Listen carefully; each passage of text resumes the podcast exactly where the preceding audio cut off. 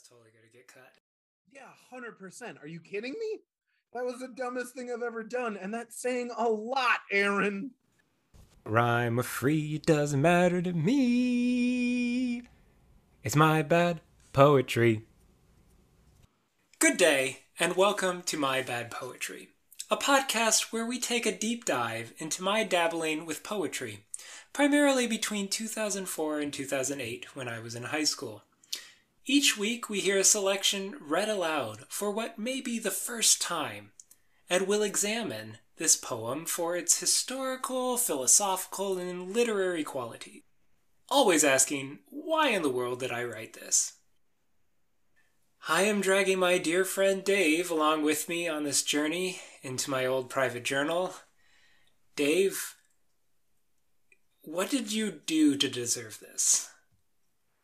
So, do you know the story of Sisyphus, who uh, constantly is pushing a rock up the hill? Is that it? Or is he the one who's getting his liver eaten out by crows? I don't know. I feel like the ancient Greeks really missed out on reading middle school and high school poetry as a Sisyphean horrible task, but you know, it's fun. Yay! Your face there was like, do I be offended? Do I yes and this? Or do I try and punch him through the screen of Zoom? Yeah, if only I took more improv class, more than one, because I, I'm not good with the yes ands, Dave. It's No, but you are a kind person. Ha, see what I did there? Like I did no, but it's that yes. and- I took no improv classes. okay. Well, before this goes any more off the rails, let's hear a selection from November 2005. Hmm. The date, the 7th. The poem is titled Sing. Sing, O bird of beauty, for my heart is low with sorrow. Life is fading from grasp, and I hear no more songs. Sing, O beautiful bird, for my ears are yearning. I have no songs to please me, for the bird is dead.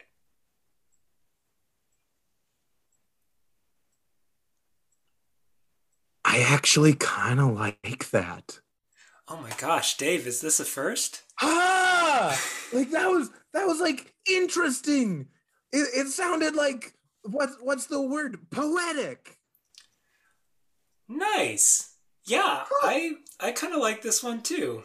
Just first impressions, it it read well, Yeah. wasn't too clunky. What what did you think made it sound poetic? Well, I don't know. I think part of it is the uh you're getting out of the definitional phase. Like there's there's more um something.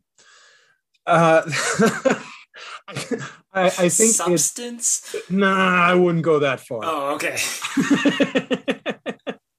I think there's it's a more poetic language. Like there's less direct connection to things. It's a more disjointed metaphor, which helps it sound more poetic. If that makes any sense. Yeah, so it it doesn't sound like you're reading out of a Webster's Little bit. dictionary. Yeah, I'm I'm struck by this one in that I really wish I had better context as to why the bird is dead. Why is the bird dead, Dave?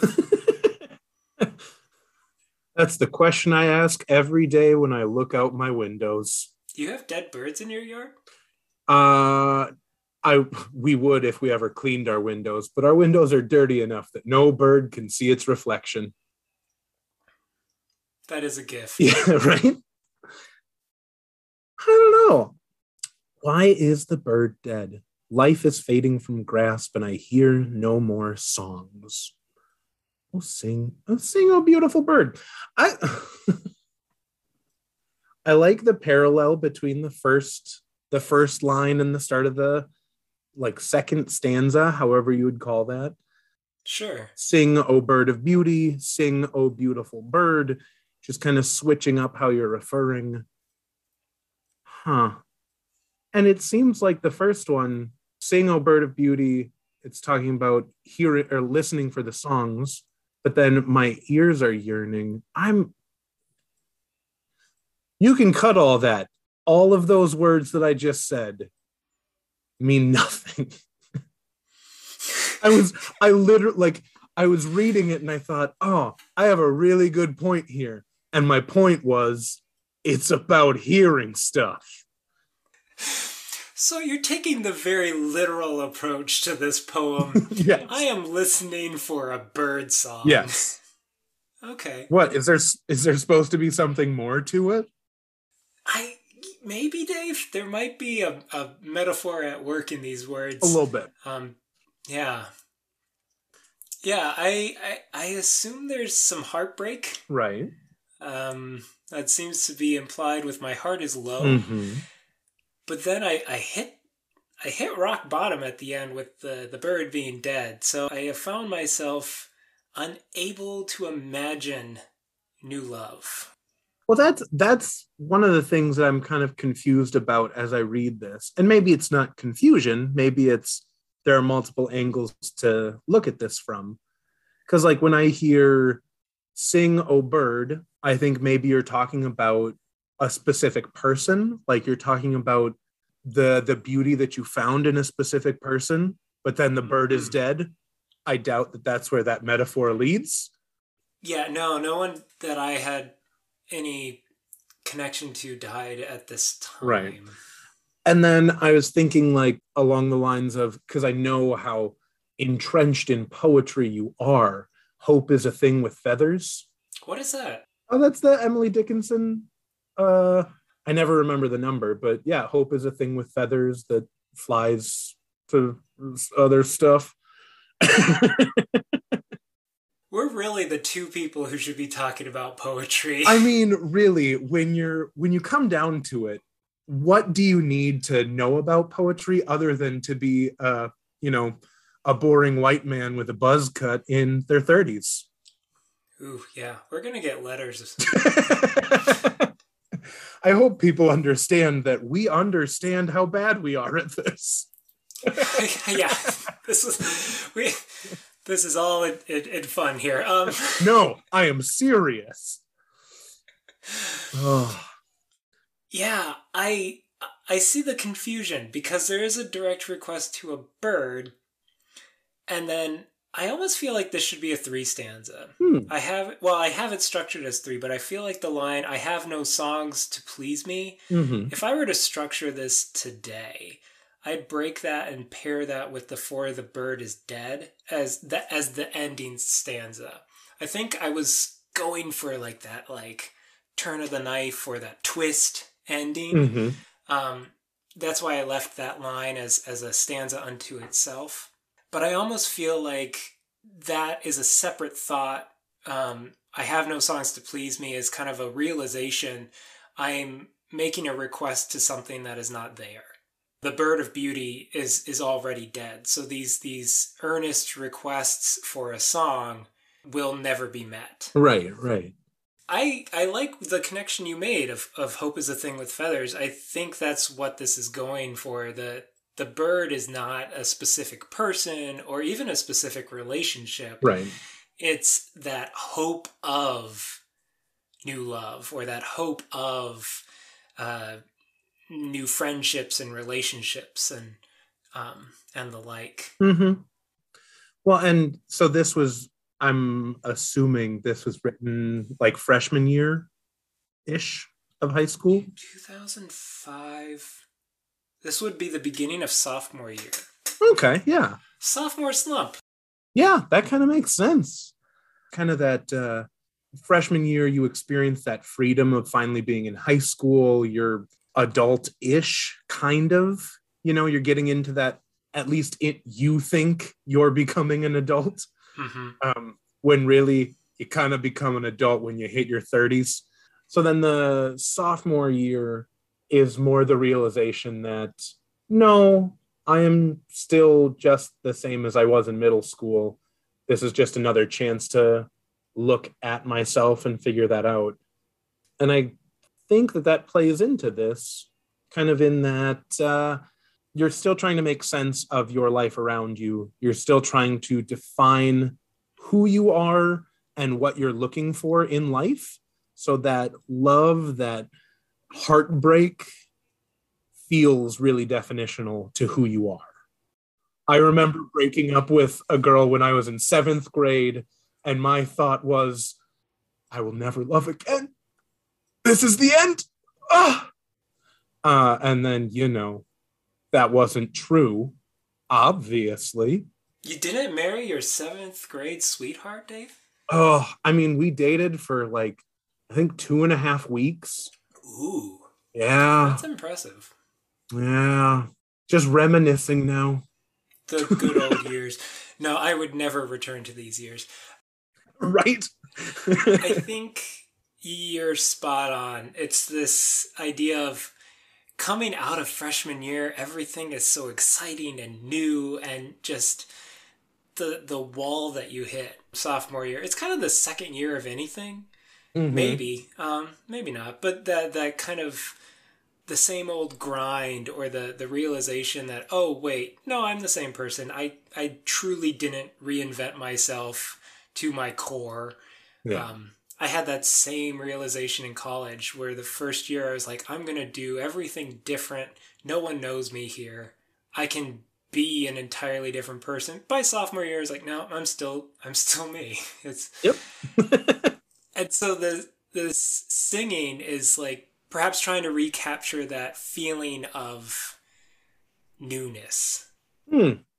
Or hope. I, I, I think going yeah. back to hope is still that that that's the strongest metaphor I've gotten from our conversation so far is that hope. It's amazing how seriously we take things. Right. Back in junior high and high school. I yeah, I was on the same boat. I truly thought I would never love nearly as as well again as when I held hands. Whoa, my gosh. so in between silence and sing, Mm-hmm. Which does okay. I know we both hated silence, but there there does seem to be a nice pairing there, and that silence is is the ear is not hearing anything but still listening, mm-hmm. and then this comes um, following it is like, what am I listening for? It's it's the song of a bird. I would say that's a closer connection, but actually there is a huge jump in time. Okay. Um, at least September. Dear listeners, Aaron is trying to count. Four months.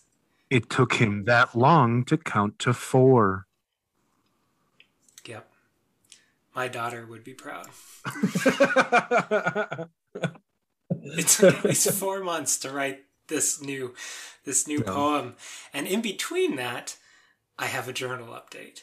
Ooh, okay. Juicy gossip. Yes, this comes to us from July 27th, 2005. Uh, remember, the poem is written in November. So, here's the words I have to wonder why I write in this thing anymore. I went out with Judy for a month and a half, and then it ended by lack of communication. No luck trying to find a new girlfriend. I am bored out of my mind most of the time. Mm. I could I can see why I stick with poetry. I mean, I will say you do a lot more introspection than I would expect from, you know, a freshman going into sophomore year. Like that, uh, being able to say that the relationship broke down because of a lack of communication. Mm.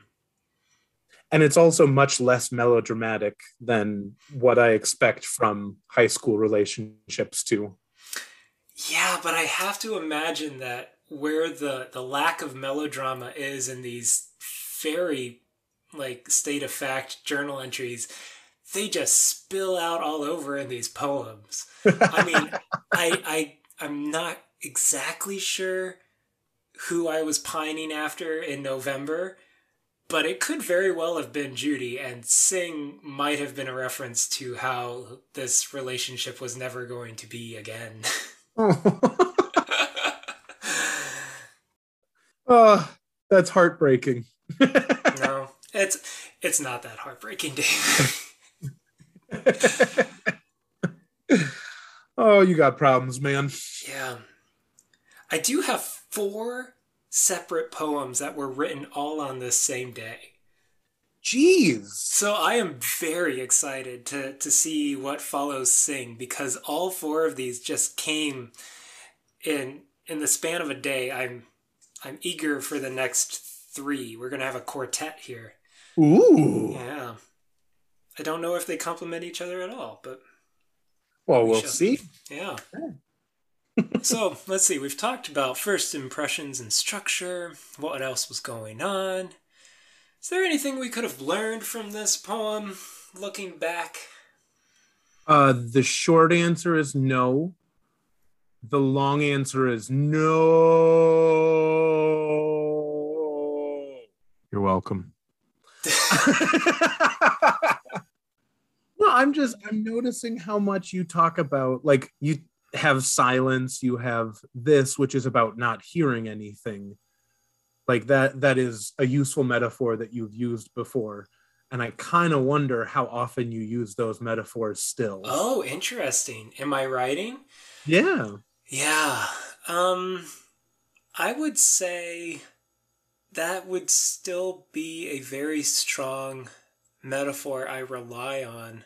Mm-hmm. um one thing that resonates with me uh, in my structure of uh, understanding the world is this metaphor that again we're going to go back to the fantasy writers um, mm-hmm. but j.r.r tolkien and cs lewis and madeleine L'Engle, all three of them within their kind of creation myths incorporate song yeah as like the the the language of creation or the the love language of of god and so um that understanding of of hearing the song of creation, of hearing the song of of God's love, or um, mm-hmm.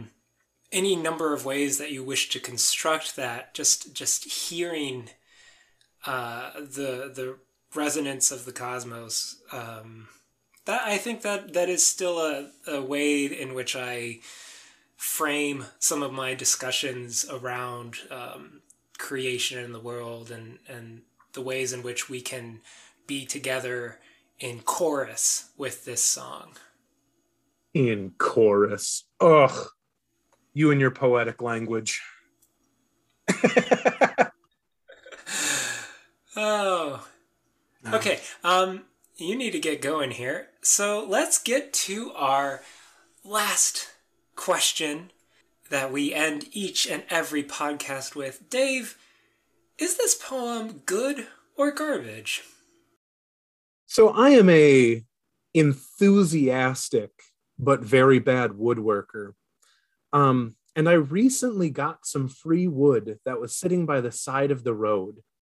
It was partially molded, uh, so like it was kind of gross and looked terrible.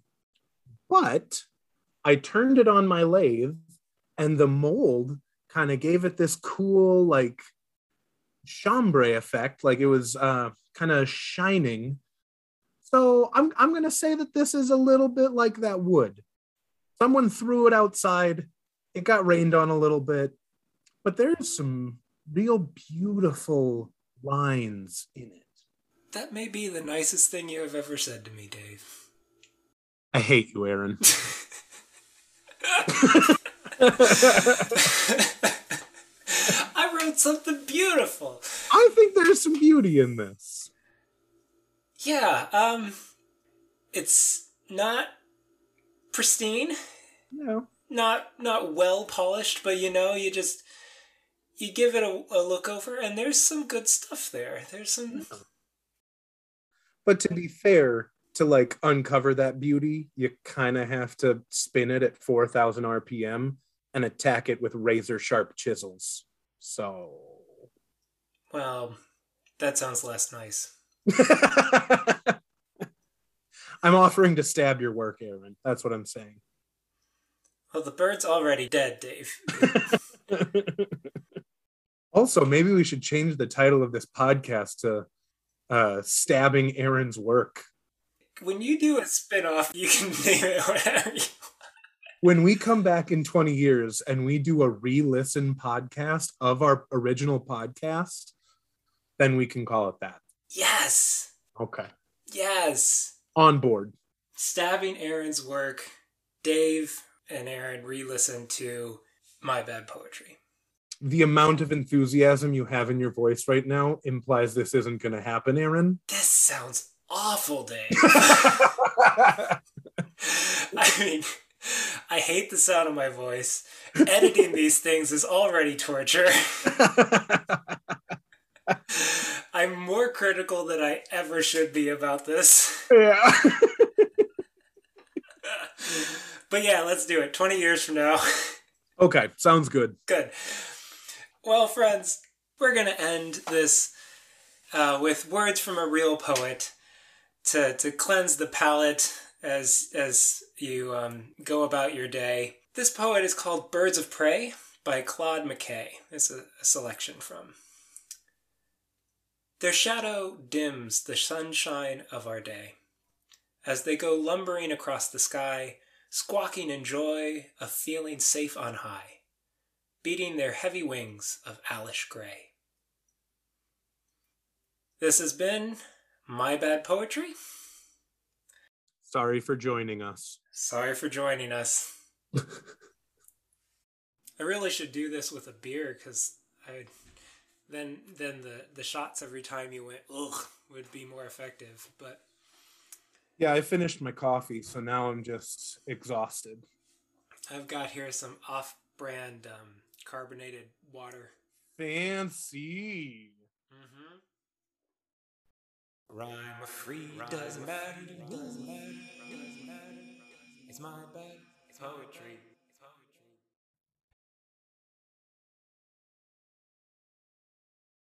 It's poetry.